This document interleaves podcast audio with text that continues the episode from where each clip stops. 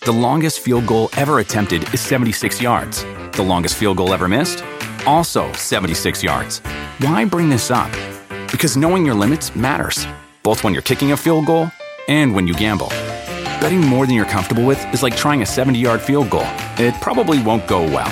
So set a limit when you gamble and stick to it. Want more helpful tips like this? Go to keepitfunohio.com for games, quizzes, and lots of ways to keep your gambling from getting out of hand.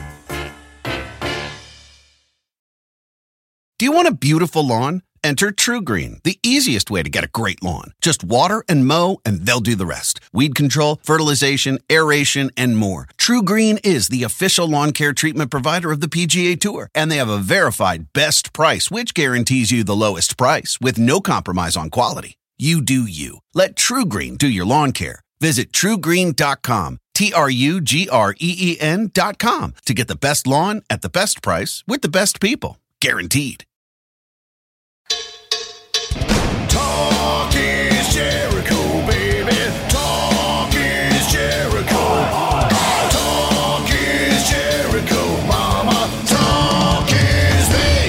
Welcome to Talk is Jericho. It's the pod of thunder and rock and roll. And today we're paying tribute to uh, my old friend Rick Bognar, uh, better known as Big Titan, or the uh, the second Razor Ramon, the fake Razor Ramon in WWE, shall we say. Rick passed away suddenly and unexpectedly last month at 49 years old. Uh, I grew up with Rick uh, in, the business. He was a Calgary guy, good friend of mine, Don Callis, Paul Lazenby, Dr. Luther, Lenny Olson, uh, Lance Storm. He was one of those guys that was with us right at the beginning, Brett Como. And we all came up together, and Rick was the first of our gang to make it in the business in Japan and the first to go to WWE.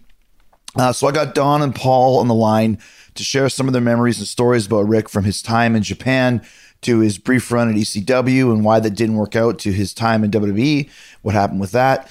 Uh, kind of the trials and tribulations, the ups and downs, and the life and times of a really great guy um, who I hadn't thought about a lot in the last few years. But I just wanted to say a few nice things about him because he was a, great guy, always made me smile, great disposition, very friendly, and uh, for the time was perfect, genetically created to be a pro wrestler, as uh, you'll hear in this upcoming tribute to Titan.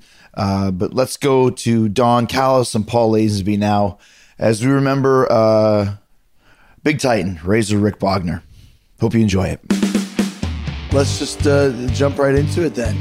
Kind of some crazy news this week when um, we found out that our old friend Rick Bognar, aka Big Titan, or as Lenny used to call him, Big Tidian, passed away suddenly at 49 years old, which is just so insane. And I think we, we all kind of found out about it together when I when there was a, a tweet or something posted. We've got a group text with the, the two of us, the three of us, and Lance Storm and uh, Lenny Olson, Dr. Luther.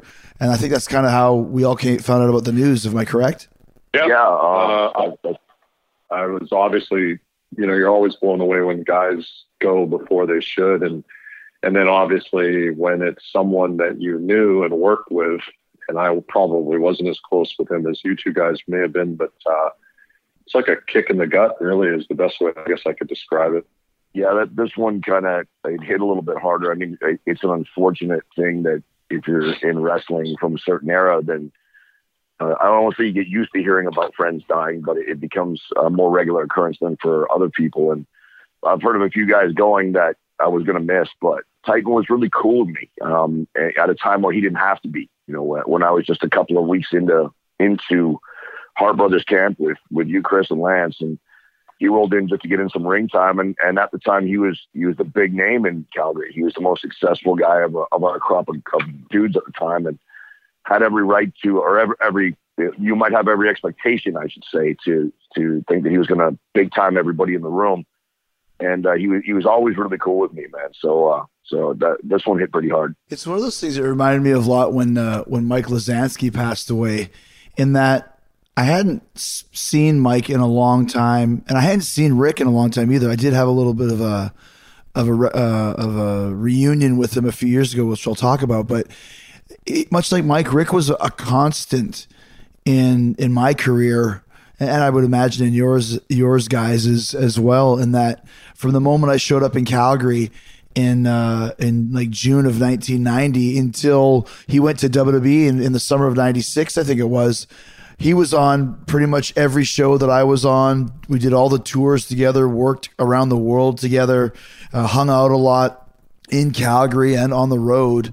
And then you kind of lose touch with guys. And then when you find out kind of out of nowhere that he passed away, like you said, Paul, it does hit you hard because you realize, like, wow, like for a certain part in time, I remember at one point in time, I think I had, I said if I had gotten married like in 1995, Titan would have been one of the guys that I would have chosen to be like in my wedding party sort of thing. Like he was that close to me at the time because we did spend a lot of time together in those early formative years. Yeah, he, uh, he, he, was always a humble dude. And that, that I really appreciated that because it's one thing you find in wrestling is you get some guys that never really get beyond the indie level and they've got these inexplicably big egos and they're and they're they're trying to swagger all over the, the locker room when they're making 50 bucks a match just like you are.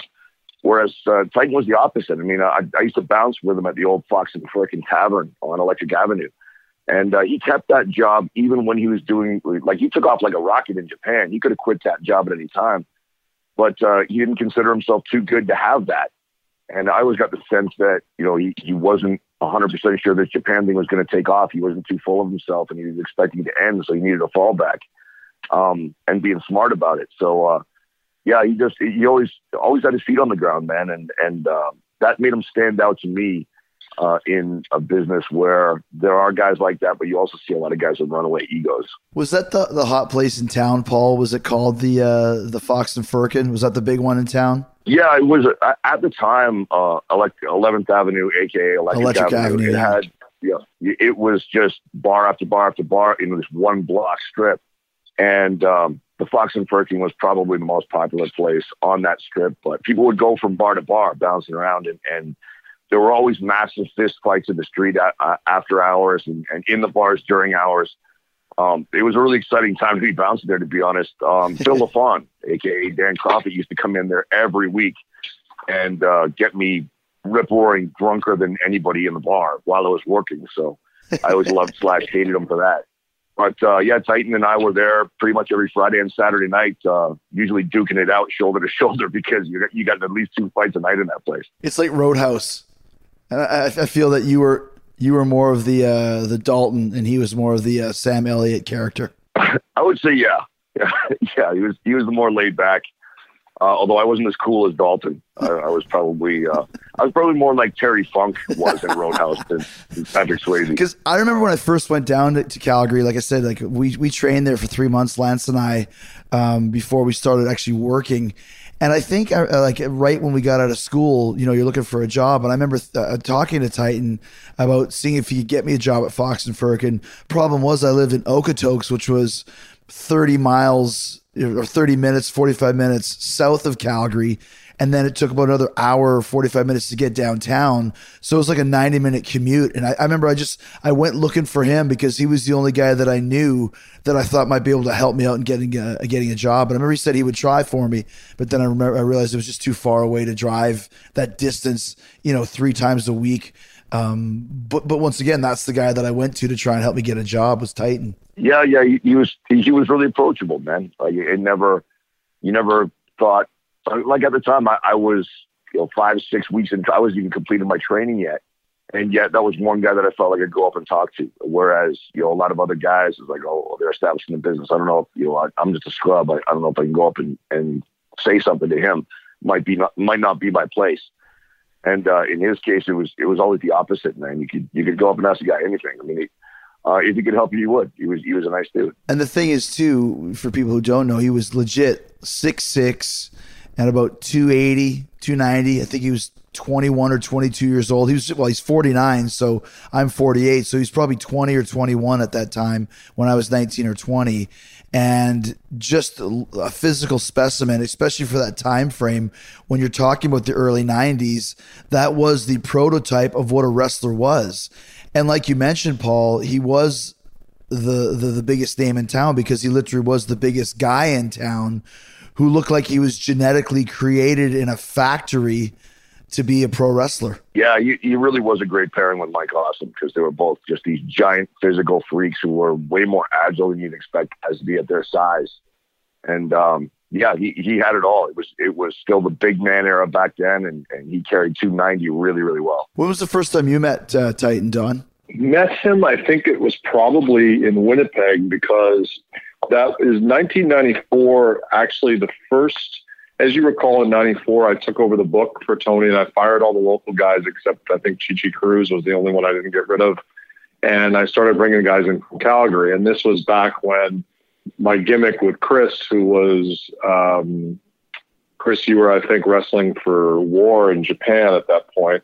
Would be my pitch to you was always, hey, you want to come home and see your family? I'll give you 200 bucks and you can wrestle whoever you want. and, uh, and you, you, you, if you were available, you were always cool and you'd come in. And, um, I think, I think that was actually the first time that we brought Dragon in as well. Mhm. And then I think you also had a match with Lance. And so my thing was like, let's do you and Lance and then mix Dragon in there. And then I needed an opponent. And this was like right after I'd got back because I'd been off for a year. I'd quote unquote retired and uh, and I had inserted myself uh, as Tony's top guy again and was using all Calgary guys. And I was like, I wanted to work with Titan because to me, uh, the kind of heel I was, I loved the idea of working with a big, strong guy. Uh, and I kind of modeled the stuff I tried to do with him after the Flair Luger stuff, you know. So I remember I brought him in, and uh, we had a lot of local media for it, and it was at the Walker Theater, now the Bur- Burton Cummings Theater in Winnipeg. And uh, you'll recall, Chris, that the, the wrestling ring was on the stage, and Paul, you wrestled there as well as Death Wolf Fenris, as I recall. Money, money gimmick. Yeah, the, tremendous. And uh, I am not as good as Kaiser Cosgrove, but that's another story. Um, but uh, I went, I went out and cut a promo, and Tony Mariani, who may have been the best microphone stand guy that I, I ever worked with, asked me, you know, well, you know, I was putting myself over. I was in this beautiful suit and tie. I have my belt, you know, says the champion, and I'm talking. And he's like, well, what about this guy Titan? And I start burying him. He's a circus freak, you know, all this stuff. I'm going on and on. And then, of course, Titan in his trunks only and jacked to hell uh, was standing right behind me. And so I did the old classic thing where I turn and I'm like nose to nipple with this giant because he was like six five, six six. And he Yeah. had lifts in his boots. And I'm like, okay, take it easy, big man, blah, blah, blah. And I'm like, I don't want any trouble. I'm out here in my suit. Just take it easy. You'll get your chance. And then, of course, as soon as he turned his back, I nailed him with a belt. And it was like boom, boom, boom. I started chopping him, you know, Flair style, and he's no selling, and I'm chicken shitting into the corner. And basically, I had him tear the suit from my body uh, down to my super string bikini Calvin Klein underwear. And uh, and then uh, he shot me in and press slammed me and almost killed me, of course. And uh, and then he went to cover me, and Chichi Cruz came in and did the one, two, three, and it was like not a title change, but it was like setting the table. I just remember it being really funny. Like I was super excited to work with him because I love the idea of having a big guy to be a heel with. And I came up with a spot, guys, where I said, okay, here's what I want you to do. I'm like, when I hit you with the with the belt, I said, uh, you know, you roll out to the floor. I said, I will do a crossbody off of the post to the floor on you. You catch me and turn it into a power slam on the floor, and like just all in one motion.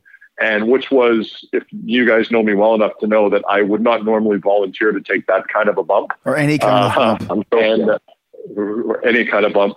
Uh, so so he looks at me and he goes, "I don't feel comfortable with that. I don't I don't think it's you know I I'm very worried about that bump." I'm like, "What are you worried about? You just have to give me the bump, you know." uh, but uh, but he refused to do it, and probably for the best because uh, I love Rick, but like he was a little rough around the edges sometimes Yes. and and pretty jacked up. So I was like, yeah, if he screws this up, he's gonna put me in the hospital. So so we never ended up doing it, and uh, and that was my first kind of interaction with Rick. I remember that too. I remember him tearing the uh, tearing the, the the suit off of you because it's a total old school Flair la- uh, angle, right? Yeah, totally, totally.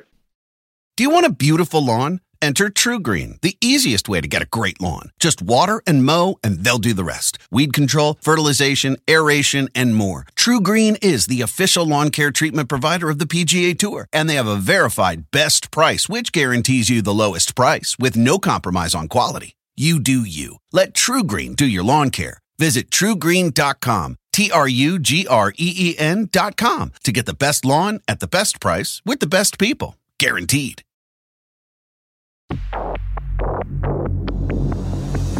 It's interesting too because I know you know Don, you you remember more from the Calgary or the Winnipeg side of things, and maybe in, in, in WWE. When I'm sure we'll talk about that when he when you guys both went there. But Paul and I would know him more from the Calgary side of things. And you mentioned something interesting earlier, Paul, is that you said out of our crop of guys, and there was a good little group of guys in Calgary, some of which we still hang out with today. And once again, Dr. Luther, you, me, Lance, uh, Como. Rick was the first guy to ever make it, quote unquote, in Calgary and out of Calgary, out of out of our gang. Yeah, I mean, he uh, he really did take off fast. You know, it, people don't understand how successful he was at a young age. I mean, he's obviously he's got the uh, the fake Razor Ramon thing that most people remember him for because that was the biggest stage in North America that he, he competed on, or uh, performed on. But in Japan, man, he was like 21 years old, 22 years old, and he was already a huge star. And uh, when you look at the level of raw talent, the diamonds in the rough that were in our group, I mean, you, Lance, uh, Como, you, you went through the list already. Lozansky was in that group, and all guys who would eventually distinguish himself. But Rick was the first. You know, he, he got out of the blocks first, and he was the first in Japan, first to WWE. Yeah, and I remember, uh, and here's the name that you probably haven't heard for a while or might not want to hear, uh, Paul, was, was the name of Fred Jung. And did you ever hear about Fred Jung, Don? Uh, I heard some not so good stories. Yes. Exactly. But here's one of those things that you hear about um, quite a bit, even to this day, where there'll be a bunch of small time promoters all arguing over who gets to use who. And they're only running one show a month or one show every two months. So we we had trained with Ed Langley, the illustrious Ed Langley, and, and Paul had trained with him as well. Ipso facto was the Hart Brothers wrestling camp with no Hart Brothers in it.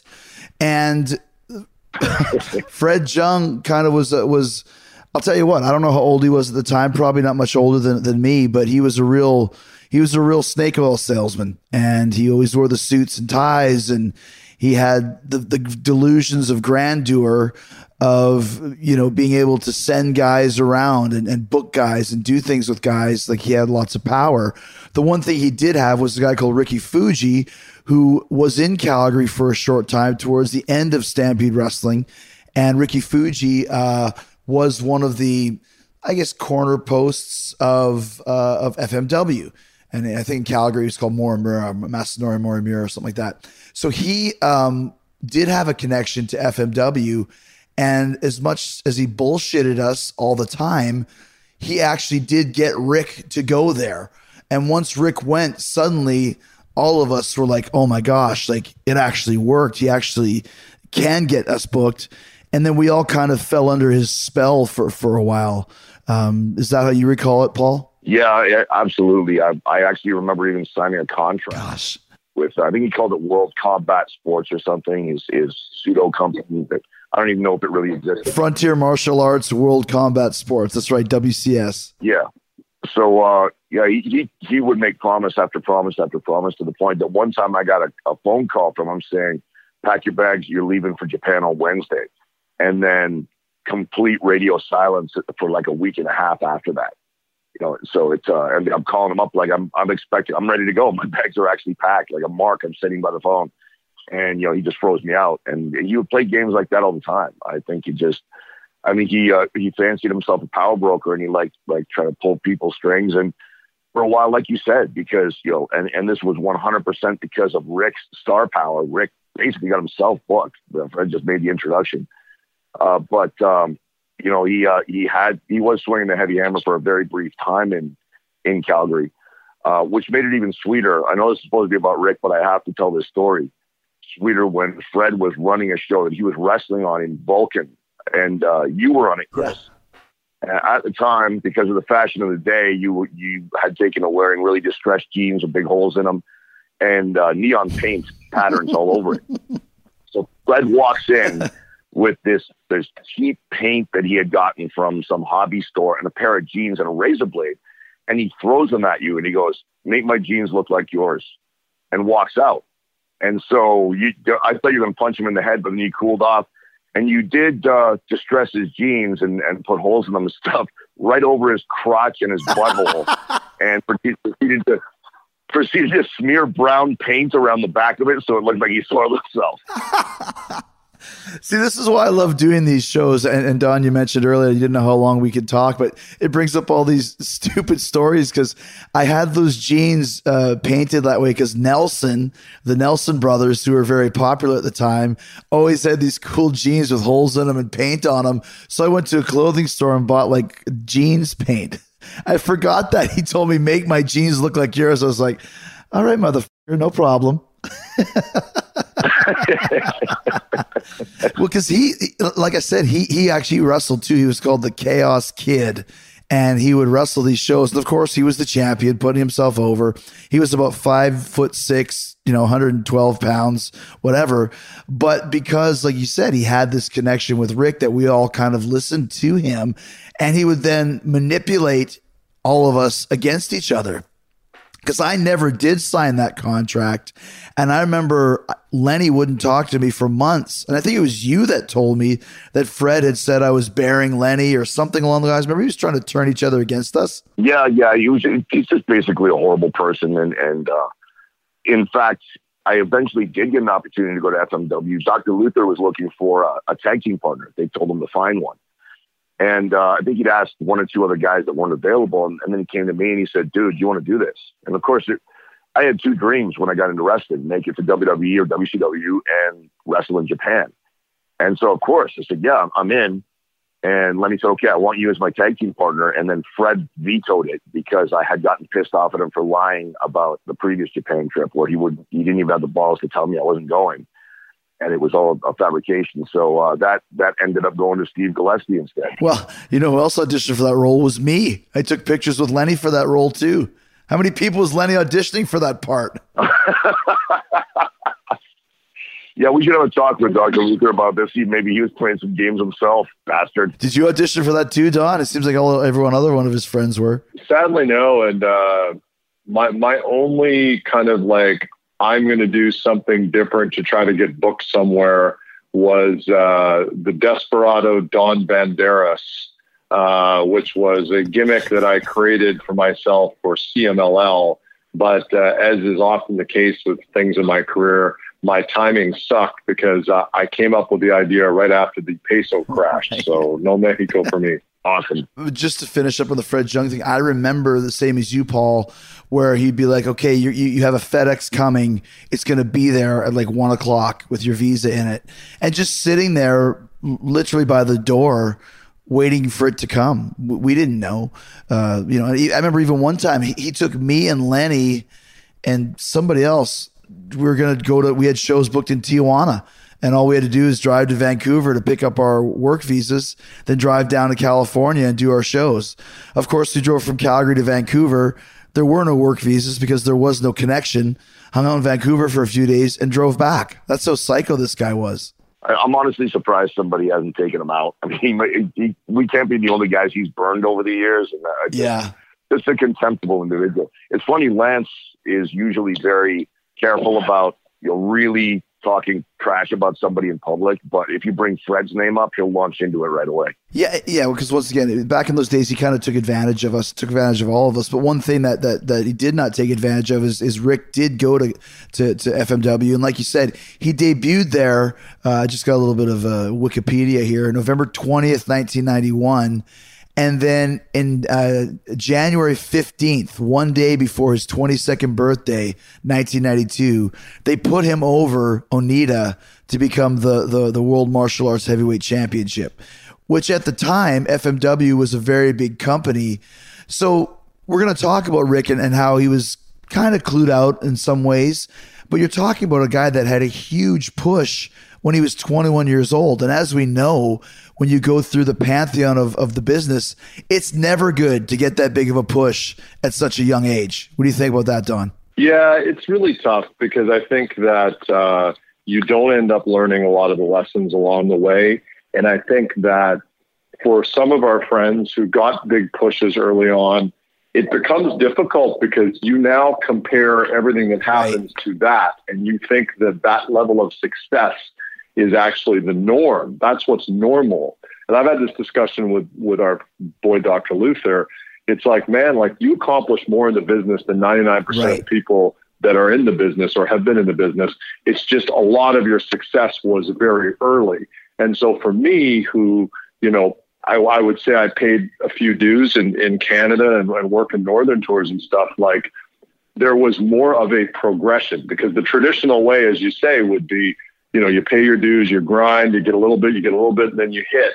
It's like, I think it's really hard. It's almost like being a child actor. It's like, you know, if you're Macaulay Culkin, like, hey, great, you got a huge career at age seven, but then like, how do you follow that up? And I think that's that's maybe a good analogy for some of those guys and what they had to deal with. It's a great analogy. Actually reminds me of a TV series that I was working on not too long ago, and there was a, a last second emergency recast, and the actor they brought in was working on their very first show. You know, this was their big opportunity, and it wasn't more than a day or two before they were really kind of pushing back against a lot of the direction and saying, "Well, this is what I think," and I thought, "What the hell are you doing?" And then I realized, oh, they they think I got this opportunity thrown in my lap right out of the gate. That means I'm awesome and I don't have to learn and I don't have to, you know, I, I've got it all already. I've got all the pieces in place already. So nobody can tell me anything.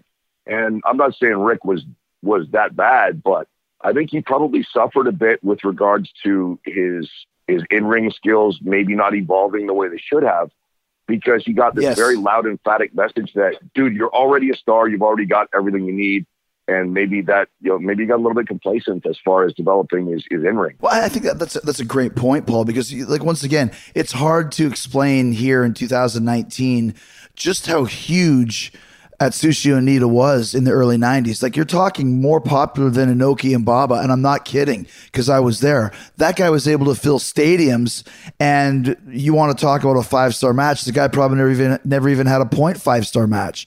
This is when they had the days of the exploding barbed wire super hell death match.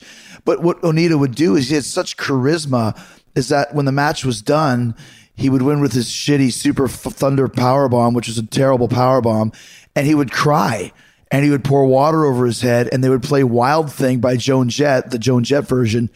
And people would storm the ring and he would sit there. It would be like the old days of Hogan after the matches when he would pose for 20 minutes. And that was more exciting than the match itself and more valuable.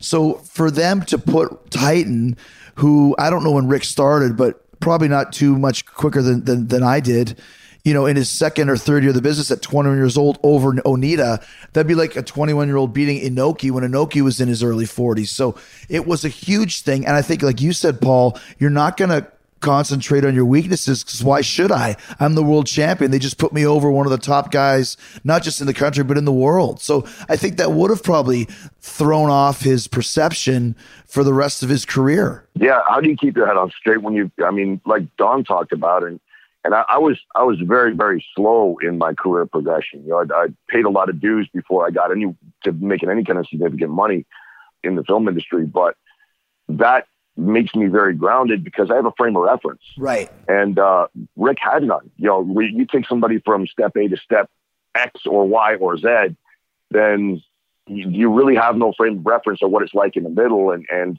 people usually end up having to take a step back in their career, and then it's unfamiliar territory for a guy like that.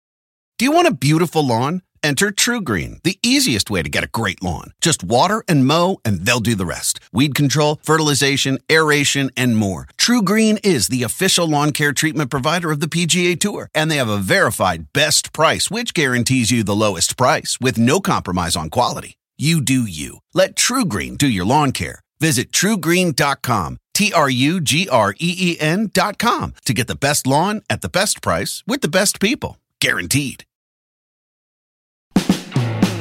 Did you see? Uh, I always felt that Rick had really great charisma too for that character. He had he had great early '90s wrestling charisma, like a Sting or a, an Ultimate Warrior type of thing. Did you did you find that Natch? Yeah, he really did. I mean, he he had a he's a good looking guy. He had a he had an excellent look, and uh, you know he wasn't a guy where you know our good friend Lance Storm. When I would work with Lance, I would have to, or I would I would I would always get in his ear and go, "Come on, man! Like you got to fire up on your comeback. Like sh- you know, show me some fire. Look excited when you're walking to the ring." And with Rick, you never had to tell him that. Now the actual wrestling once you were in the ring with him was the opposite of working with Lance.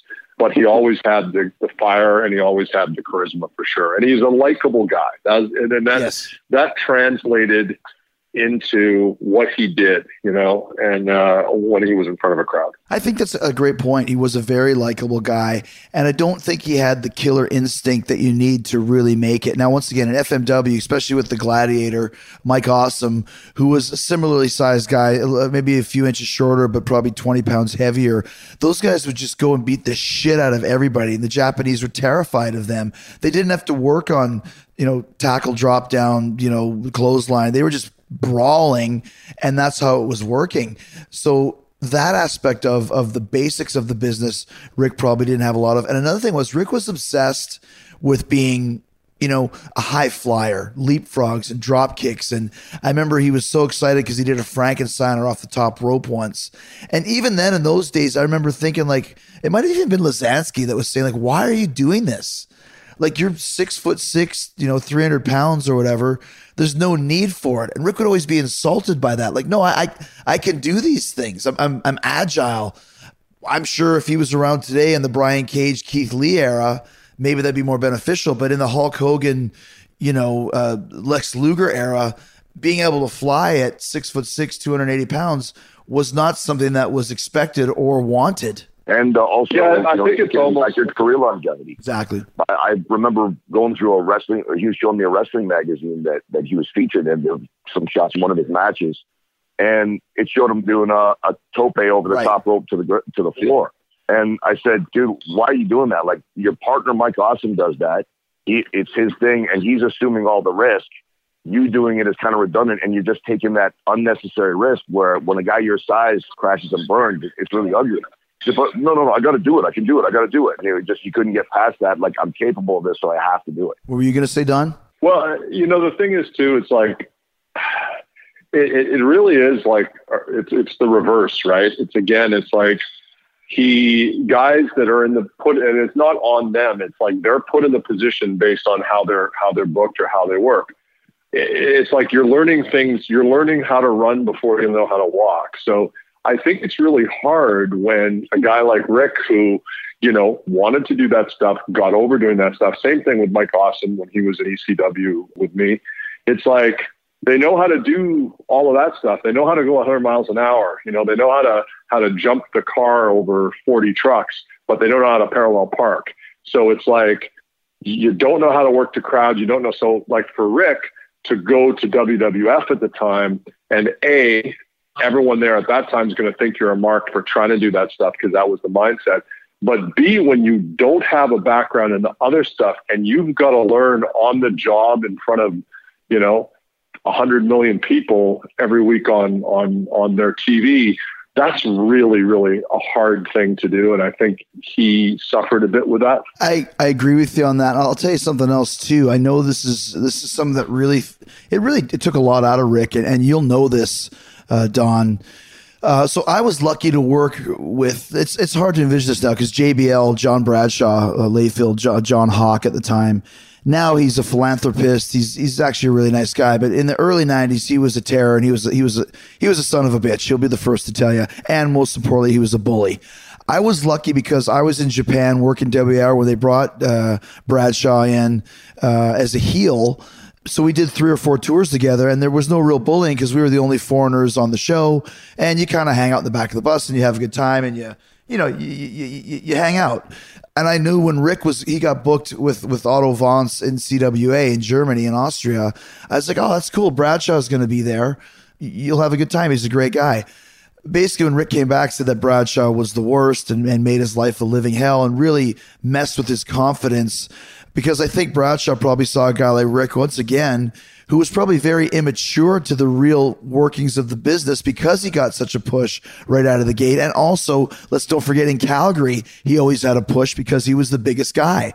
I remember he was, he was, he was, uh, they had an angle with him in Calgary where he got kicked out of the company and then he came back as Mega Mask, the old uh, Midnight Rider, Dusty Rhodes thing. And so he was always like the top guy, you know, within a year or two of the business, and then you know goes to Japan, and then goes to Germany, where you have these long term vets like Fit Finlay and Dave Taylor and, and John Bradshaw, and I think it really crushed his confidence because I know they really ran, especially Bradshaw, really ran him through the ringer when he was over there. Well, it's it's you know that's unfortunate. I remember hearing a little bit about that, and then I also remember because I I traveled with Bradshaw a couple of times or or was around him, and I remember him talking about Titan and sort of burying him from his time in uh, CWA right. and whatever. And it's like I don't know how much like, and back then, yeah, John was what he was, and um, it's interesting because I mean, with me, he was always fine. Although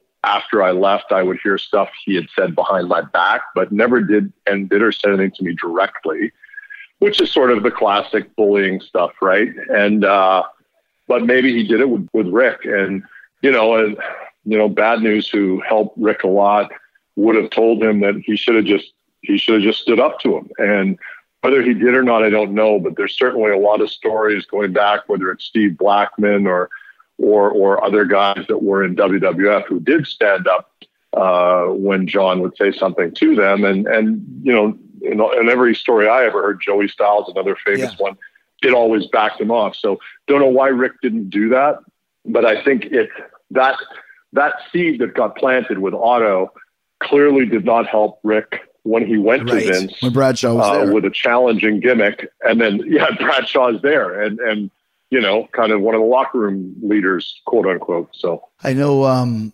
when he finished with Catch, and I'd forgotten a little bit about this. I brought him into WAR because I was kind of doing the Johnny Ace thing at the time and booking the foreigners. And who do you book when you are in Japan? Well, you book all your friends. I got Como over there. I got Lance over there. I got Lenny over there. And then, kind of in his big return to Japan, which was a, kind of a big deal at the time, was bringing Rick Titan over to WAR, Big Titan as they called him in Japan, which was kind of like he jumped from FMW to, to War because he had been gone from Japan for a while. And it was a huge deal. Once again, uh, I told this story a few weeks ago on the podcast, but it just it's just one of those other examples of when you're a big guy, don't leave your feet voluntarily. Because I remember the first big match was Tenryu versus versus uh, versus Titan. They put him in the main event at Korakuen, which at the time a Korakuen show was a big show. And the very beginning, you guys know how those Japanese are. The, the, the, two big guys, they hit the ropes and they tackle each other in the middle and they stand there no selling. And there's a big, huge, oh, it's Big Titan versus Tenryu. It's a dream match. They do it again. And for some reason, Rick jumped off his feet and did a flying elbow, which would have looked great had Tenryu taken a bump, but he didn't. He just stood there and Rick bounced off him. Rick took the bump. Tenryu just looked at him and, you know, the mystique was gone. It was like, okay, well, T- uh, Titan just took himself off his feet and didn't even move Tenryu. It just proves that we, we always know that, that Tenryu is stronger than Titan because the Japanese fans love Tenryu. Had Rick not done that, it might have been a different story. But once again, he always thought that he, if he did the flying moves, it would help him more. And not understanding his audience and not understanding the reputation and the place that he had in Japan as a legit top guy heavyweight. Yeah, I, I can't disagree with that. So it, it's something that I don't know how you did it. Uh, you you seem to uh, whenever you did something that was you were advised against doing in Japan, it ended up being the right thing. Uh, I think you mentioned at one point being told not to play the crowd so much and just let them react on their own, and, and you engage them more, and it worked. Whereas Rick seemed to unfortunately have the opposite of that instinct, where when, when he decided to do something that uh, that maybe was he considered to be outside the box, it, it wasn't really the best thing for him. I remember the, the finish of that match was uh, Tenryu was going through a phase where he was punching people in the face for a finish, which it's a great finish. I mean, it's a finish everyone can understand. But Tenryu always made sure that, you know, the punch was not worked, shall we say. And the picture in the magazine of, of Tenryu beating Titan with a punch to the face looked like the cover of Pantera's album, Vul- uh, Vulgar Display of Power, where you just see the, the, the jaws like three inches to the right of the face, sort of thing. Don, did you ever hear of anything of? Uh, oh, I was going to say too. That I forgot this as well. Is that Titan did do fairly good in in war. I think he did ten tours there, and he actually was one of our uh, uh, teammates on the Fuyuki Gun, which was the evil heel stable made up of Fuyuki, uh, Jado, and Gedo, who everyone knows, myself. Uh, and because it was Jado and Gedo and I was Lionheart, they made me Lion Do. And when they brought Titan in, they changed his name to Taido which is uh, some sort of big Taido with some sort of uh, I think some sort of Japanese martial arts. So he did fairly good in, in, war, but once again, it was into a group setting where he'd be in a tag team with us, where we could emphasize his strengths and kind of uh, mask some of those uh, weaker qualities that he had. Do you want a beautiful lawn? Enter TruGreen, the easiest way to get a great lawn. Just water and mow, and they'll do the rest. Weed control, fertilization, aeration, and more. TruGreen is the official lawn care treatment provider of the PGA Tour, and they have a verified best price, which guarantees you the lowest price with no compromise on quality. You do you. Let TruGreen do your lawn care. Visit trugreen.com, T R U G R E E com to get the best lawn at the best price with the best people. Guaranteed. Don, did you ever hear anything about Rick when he went to ECW? No, uh, not really at all. And uh, and I remember thinking that, you know, is not it interesting that you know Mike Awesome came in and became ECW World Heavyweight Champion, and uh, which I, I guess Paul had done everything, and he was trying to do something different. But I remember, God bless Mike Awesome, he's a great guy, and rest in peace, of course. But I remember just thinking like, I don't know that this is the evolution that Paul should be going for. Because the thing about Mike and a little bit about Rick, it's like, well, if you're bringing this guy in and you want him to be himself, then he has to power bomb people off the top rope uh, every night and, and do that. And it's like we had a locker room that was beat to shit, and it's like, well, how many guys are going to take this bump? And they ended up bringing in um, Tanaka to wrestle him. And I'm just, I'm watching this, and even by ECW standards, I'm going like I don't see this as sustainable. So um, it would have been great if they brought Rick in. I think I think Mike at the time, Paul probably saw as someone who was much more of a differentiator um, but as we know, that that experiment did not last long, and I think ultimately was ill advised. Yeah, um, you know, I, I, know I was there when they uh, because Paul Paul was bringing bringing in a bunch of guys. He brought in Biff Wellington one weekend. He brought in Jason Helton one weekend. He was just looking for this Calgary connection. Yeah, right. And he brought in Rick and. Uh, I'm just looking at here. It was one weekend. He, he he won the first match against the job guy, and the next night he lost to Sabu sorry, he beat, he won the first match, then lost the second match to Sabu. That was it. So I know, and you would know Paulie probably even better than me, Don, because Paul had a lot of plans for Titan. He was really hot on Titan, and you know, Paulie was when like it took him a year to book me, um, like a year of me calling him and, and yeah. humming and hawing, and then finally like, oh yeah, I want to do something. I want to do something, and finally made the book with Rick, it was a very short period of time. Maybe I showed him a tape, or maybe he saw a tape, and he booked him fairly quickly, but only gave him one weekend's tryout to show what he can do. And I'm like, how how bad must the match have been against Sabu to be in and out that quickly, where you never got brought back when Paul had plans for you? He must have not seen anything in Rick because I remember the match being not great, but you know ECW was not known for having a lot of great matches besides the top two or three, anyways. Yeah. I, I was just thinking, it re- really is too bad that that connection didn't end up being uh, solidified better between Heyman and Rick, because I think Rick could have really used. I, I think one of one of the big problems with his career is he, re- he really needed kind of a guiding influence. Like uh, the more I hear uh, from Paul Ellering and from Road Warrior Animal talking about their time uh, together, it, it's apparent that you know, that was a shoot is that Paul was a legitimate guiding influence in their career and he really took care of, of Hawk and Animal. And uh, they might not have ascended in the business as high as they did uh, if they weren't with Paul because they were a couple of crazy meatheads and, and gym rats and, and barbarians. And they had this guy steering them uh, in the right direction in their career. And, and I think Rick, uh, in a different way, he was kind of that that raw talent, but he, he, I think he really needed somebody to guide him, and, and Heyman would have been a good guy for that if, if they had a long time together. And I think later on in life, uh, and probably past where he was going to do a lot in the business, because this would have been early 2000s, he became pretty close with Bad News Allen. and uh, and and of course, and, and had like worked out with Bad News, done stuff uh, on indie shows with News. So I think that it's it's a shame in a way that if News could have done for Rick what he did for Mike Lozansky, pardon me, News probably could have got Rick into New Japan as he did Mike, and Rick was certainly a much bigger talent at the time uh, than Mike, and things could have been totally different. But they clearly didn't find one another until much, much later in life, which is sad. Yeah, and like I said, this is not a. But you know how how how. Well, I mean, how I am, but but at the time I wasn't as good as like you look at Fuyuki, the Fuyuki good. I learned a lot from Fuyuki since passed away, and and so did Jado and Gedo, who are now very successful, especially Gedo in New Japan being the booker. But um, when Rick was with us, he was really good because we knew how how to, how to use him, which I think he enjoyed because he got the confidence. He didn't have to do everything by himself, and the things he did do were all orchestrated to make him look like a killer. And I think that your point is that when he had some people above him who had some ideas, he could look really, really good. You know, so when you're talking about the pantheon of his career, and and of course, we know him from his whole career. Most people know him just as the as the fake Razor Ramon.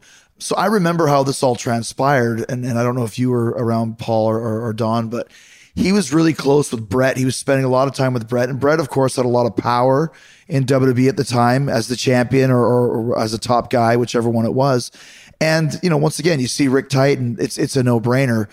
For whatever reason, they had this idea of when Hall and Nash left to replace them uh, as their characters with, with new with new guys. And I remember when Rick told me about it because he was obviously kind of not super thrilled about it. But and this is a shoot. I thought it was a great idea.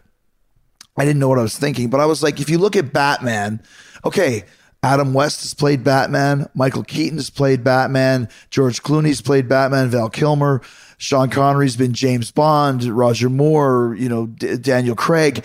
It's not something that doesn't happen every day in Hollywood. So I thought, well, it could probably work in wrestling as well. But obviously, there's so much of the of the personal characters in those guys that it wasn't the same. But what did you think when you first heard about that concept, uh, Don? I, I was like you. I loved it, and I'm like, wow, what a great way to go in. And boy, he's lucky he's got the razor one because that's going to be a lot more fun to Yeah. do. I guess, in a, and as someone who was saddled with a horrific gimmick when I went point. there, I know how hard it is to get out from under that. But um, and, and I had some limited success with getting out from under it. But but I was always thinking booker, and and so I was probably a little more had a little more foresight about okay, this is a dead end thing. I can figure something out. I think Rick just kind of with it and maybe didn't understand that I got to position myself with this for whatever the next thing is. How about you, Paul? Yeah, I, I, I agree with Don, and, and I think the problem with Rick is uh, in that gimmick is that yeah, of course he, he didn't like it, and I, I would imagine Glenn Jacobs didn't particularly enjoy having to, having to be Diesel when it wasn't working, but no far better than I do.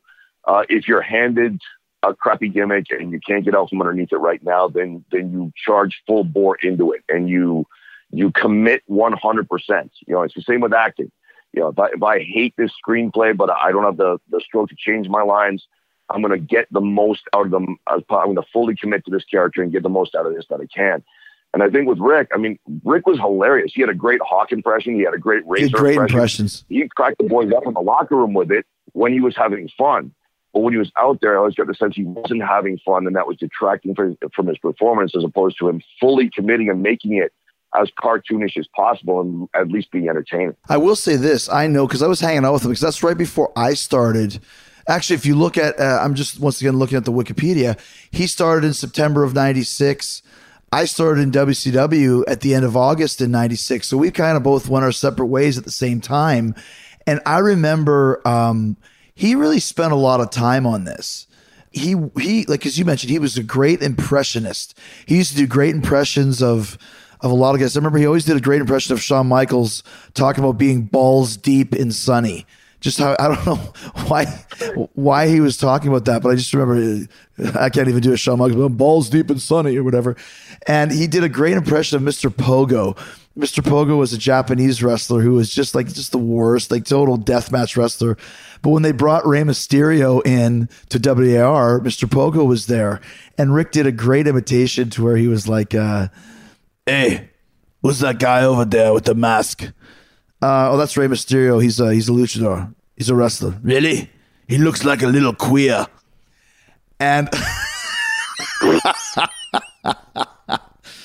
I just remember Rick doing that and just like laughing so hard. um, then just being such a great so but he spent a lot of time honing down this Razor Ramon. And if you watch it, I've been watching some of the tapes over the last few days since he passed away. Take out the concept that it's a terrible gimmick. Take out the concept that eh, whatever you want to say. As an impression, he did a great job. He did a great job with the mannerisms, the movement, the way that that Scott Hall walked in the ring.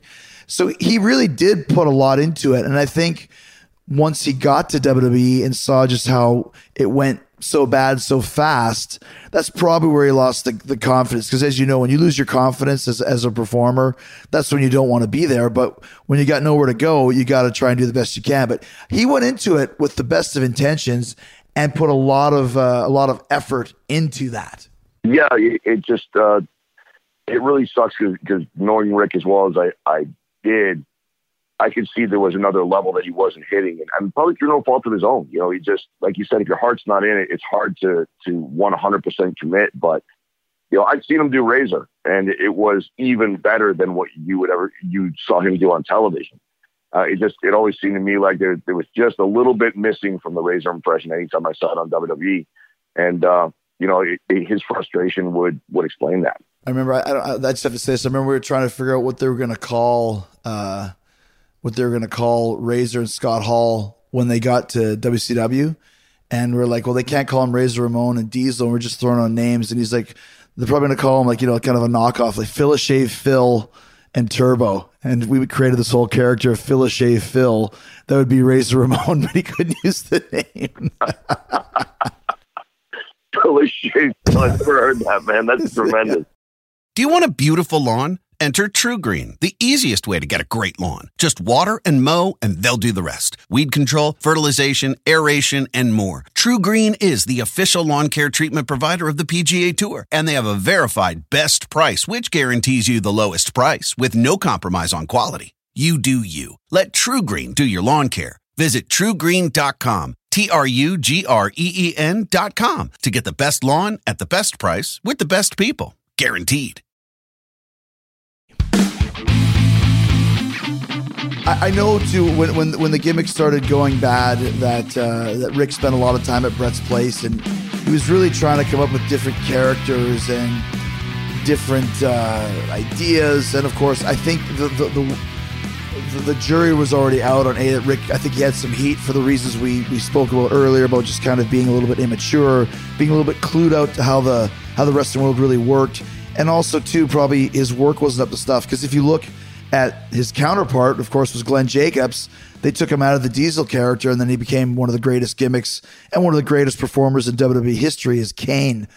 I don't know why they never gave Rick another shot. Any any theories? Basically, what we discussed. Yeah, I mean, uh, once you're burned to a certain extent, it, it's hard to get out from underneath it. You you know much better than I do how political the the world can be, and, and while Rick was a likable guy, um, I, I think there might have been an element too where uh, he did looked like a star. I mean, he was six foot six. He was well built. He was a good looking dude. So maybe there were some upper tier talent who would jump on anytime that you know Rick Rick uh, stepped on his own genitalia, so to speak, and they would blow that up as much as possible to try to bury him and make sure that he wasn't a threat to them. That that that is a possibility. But I, I just think unfortunately he could be his own worst enemy at times just by not, like you said, not understanding the lay of the land. And uh, Dr. Luther had a great example where he and and Titan were in a taxi, and there was a, they they got lost for some reason in a taxi, and they were late for the the bus. And you know, in Japan, I remember six o'clock. Means, I was there. Yeah, six o'clock means five five. And uh, okay, yeah, so, so you know the story better than I do. And, and the next day, you know, Dr. Luther was mortified And the next day, he was down in the lobby before anybody, ready to go. And, and from the way I heard it, Titan wasn't. So, um, you know, stuff like that can really work against you. Rick was almost like like it's not my fault I got lost. I'm in a foreign country. How am I supposed to get around? I'm like, dude, it's your, you know, 48th tour here. You know how to get around, and you know how important it is to be here on time for the bus. And he's like, yeah, but you don't understand. I was I was late, and and the sky is falling, and the, the, the McDonald's is open, and the traffic light was, you know, and it's all these different things.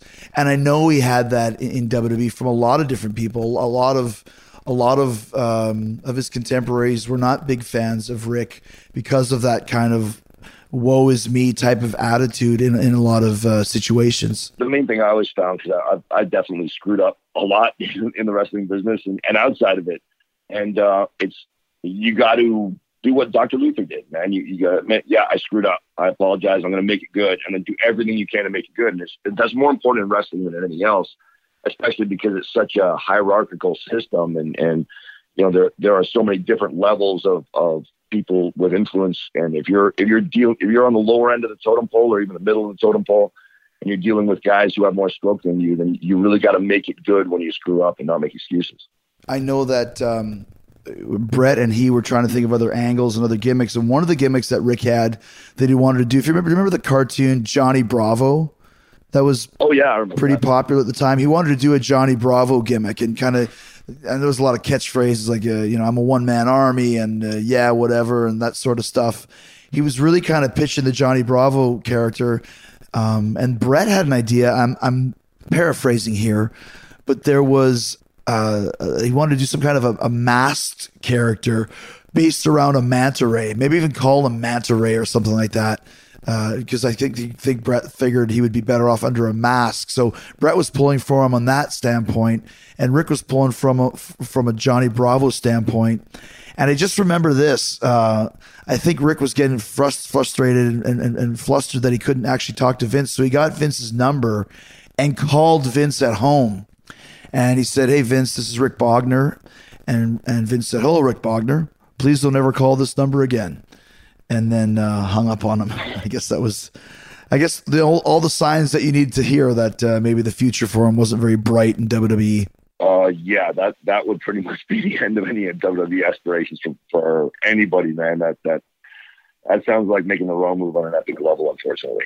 Don, did you have you had you had any talks or any had you have you seen Titan at all since '94? You know what? I just say as, as one of my but like the last time I saw Rick was at Bad News Funeral, which was obviously a hard day for both of us. But man, he looked good and he looked positive, and uh, and, and I that's my lasting memory. And I'm kind of glad that that's what it did. Go ahead, Paul. As far as I'm concerned, I mean, it was it was a lot longer uh, since the last time I saw Rick. I think uh, I hadn't spoken with him in over 20 years, but you know, I, I always think of the guy that you know, right after he won the world title, again, he had every expectation to to believe that he was going to have a huge head about it. And um, we were discussing our, our respective careers, and I was a very, very long time in in, in getting anywhere. So uh, I said, "What are you doing now?" And he said, oh, "I'm doing this and this. I just won the world title and blah blah blah." And I said, "How old are you?" And he said, "22." I said, "Man, I'm 24. I haven't done anything yet." And he stopped me right there. He said, "Dude, don't get down on yourself." He said, "You know, everybody succeeds at different rates. You can still make it. Don't think that just because you're not going the rate that I'm going, that you're not going to make it." Which I always thought was really, really cool. That that always stuck in my head when I think about Rick. Uh, as as we wind down here, I think that um, the last time I saw him was just uh, I think probably about two or three years ago in Calgary. We had a Fozzy show, and he actually tracked me down because he wanted to come say hi. So we went and had had lunch together. And dude, he you know we talk about him being 6'6", 280. When I saw him, he was probably 6'6", I don't know, 210, 220, super lean, look great, super friendly, still funny, not bitter, positive. He had become a, a motivational speaker and, and a life coach. He wrote a book about that. And he was in a really good place. And it's really, really cool. I'm glad I got to see him there to know that he wasn't one of those guys that was down and out in Beverly Hills and I should have been a contender type thing. I think he had come to terms with the fact that he had a pretty great career. And whether it did more than he ever expected or less than he ever expected, I think he was super happy with it and very uh, excited about where he was uh, in his life, and uh, I'm glad I'm glad that I got to see him to to kind of know that you know he wasn't one of those guys that ends up uh, on on the downswing. Uh, he was very much on the opposite of that. So it's a good kind of lasting memory to have of him. Yeah, I'm definitely gonna miss the guy, even though you know we didn't talk a lot after I left Calgary. I, I had I had a lot of good times with him in Calgary and Winnipeg, and and really, you know, I can't think of a negative interaction. He was always extremely cool with me, and, and I was I was nothing in the business. He had no reason to be cool with me, and, and he always was. I got two last stories before we go because I just want to get these out here. I don't know when the next time I'll, I'll tell these stories. So, Titan and I used to work out quite a bit in Calgary. I'd drive downtown and we'd go work out. Do you remember Grant Reynolds, Paul? Yes, yeah, big, big, strong man, dude. That guy was uh, was frighteningly strong. Yeah, he was the big power lifter in town. A super nice guy. He's also since passed away. Um, and he, uh, we would go train at his gym, and Rick gave me it was a niacin, I think it was called, which is like supposed to get your blood pumping fast. Uh, is that is that yeah, yeah, is it niacin? And I remember he gave me one, and I was walking downtown. It was drizzling, and my hair, my head started burning, and I thought that we were getting hit with acid rain. Like I couldn't. I was like, dude, like this is acid rain. Like my head is burning. He's like, what are you talking about? So my head is burning, literally burning. Like it's acid rain. Get inside. It's acid rain. Turns out that it's just the niacin. makes the blood capillaries. We did some dumb stuff in the name of training back then, man. That was that was good. I remember guys taking niacin to increase blood flow and get better pumps, and all it did was make you itch and burn like crazy. That's exactly what happened. I was like, dude, what did you give me? Is this PCP? Is it acid rain? and then the last story I'll tell is, is we were in Japan, and it, um, you know, there's not much to do when you have days off, and we were always in these small little ranch towns, farm towns, and we found a karaoke bar and they didn't serve alcohol, but we found this drink called Chuhai, which they served in the in the uh, uh, convenience stores there, and it's kind of like it's like a Korean wine cooler. It's, it's sake flavored sake, but it's cold. It comes in cans. So we bought like 15 cans of Chuhai, me and Lenny and Rick, and then we went to the karaoke uh, place. Now the karaoke place had like 15 pages of Japanese songs and one page of American songs. And on that list was uh, "What a Wonderful World" by uh, by uh, whatever his name is, Louis Armstrong. Louis Armstrong. And "Working for the Weekend" by Loverboy. And we just sang those in loops, and Rick would do the imitation of of Louis Armstrong, and then go straight into a flawless Mike Reno imitation probably the only guy in the world that could do a Mike Reno from Loverboy and a Louis Armstrong whilst a drunk on Chuhai. There you go.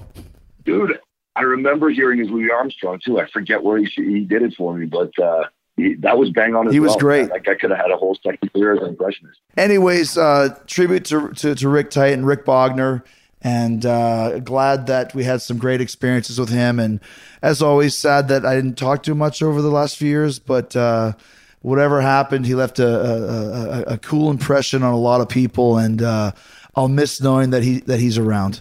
Yeah, likewise, man. It's uh, it, it's definitely a loss for uh, for out of our group of wrestling guys in, in Calgary. He's definitely going to be one of the guys who's more missed now that he's gone. Don, any uh, words of wisdom to leave us off here? You know what? Like one thing I'll always remember about Rick, it's like it wasn't the size, it wasn't the wrestling, it was just what a nice guy. He, and every time saw he was smiling. It made me feel good. And that's what I'm going to remember about Rick. All right, guys.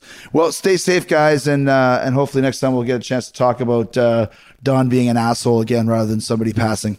Well, that's always an open-ended topic. You can bring that up anytime. He's totally not paying it. I love that. Have you even been paying attention at all, Don? of course not. He's not even paying attention now. Cheers, guys. Thanks a lot, man. We'll talk to you soon. All right, take care, bro. All right, thanks to Don Callis and Paul Lazenby for sharing all their great stories about Rick Bognar. Rest in peace, Rick. Uh, we will always uh, remember how great of a guy you are. And like I said, even though I lost touch, I'm glad I got to see you a couple years ago in Calgary, and uh, lots of great times and memories uh, about you. So um, hopefully, uh, this uh, this helps people who knew Rick and, and gives people who didn't know him a little bit of an insight as to what he was like. So, uh, coming up on Friday, Lynyrd Skynyrd drummer, original drummer Artimus Pyle. He survived three crashes in his life, including the famous uh, crash that took the lives of his friends and bandmates. uh, Ronnie Van Zant, uh, and, and the other two. Um, uh, Lynyrd Skynyrd, terrible crash, October 20th, 1977. He's talking all about that, the in depth description of the Lynyrd Skynyrd plane crash. Uh, Artimus was on it, he survived it barely. He almost died a couple times after the crash as well. So it's just a riveting story. Lots of memories about that time, about the heyday of Lynyrd Skynyrd. It's going to be a good one. So we'll see you then. And uh, in the meantime, and in between time, stay hard, stay hungry, peace, love, and hugs, and a big yeah, boy. God bless you, Big Titan.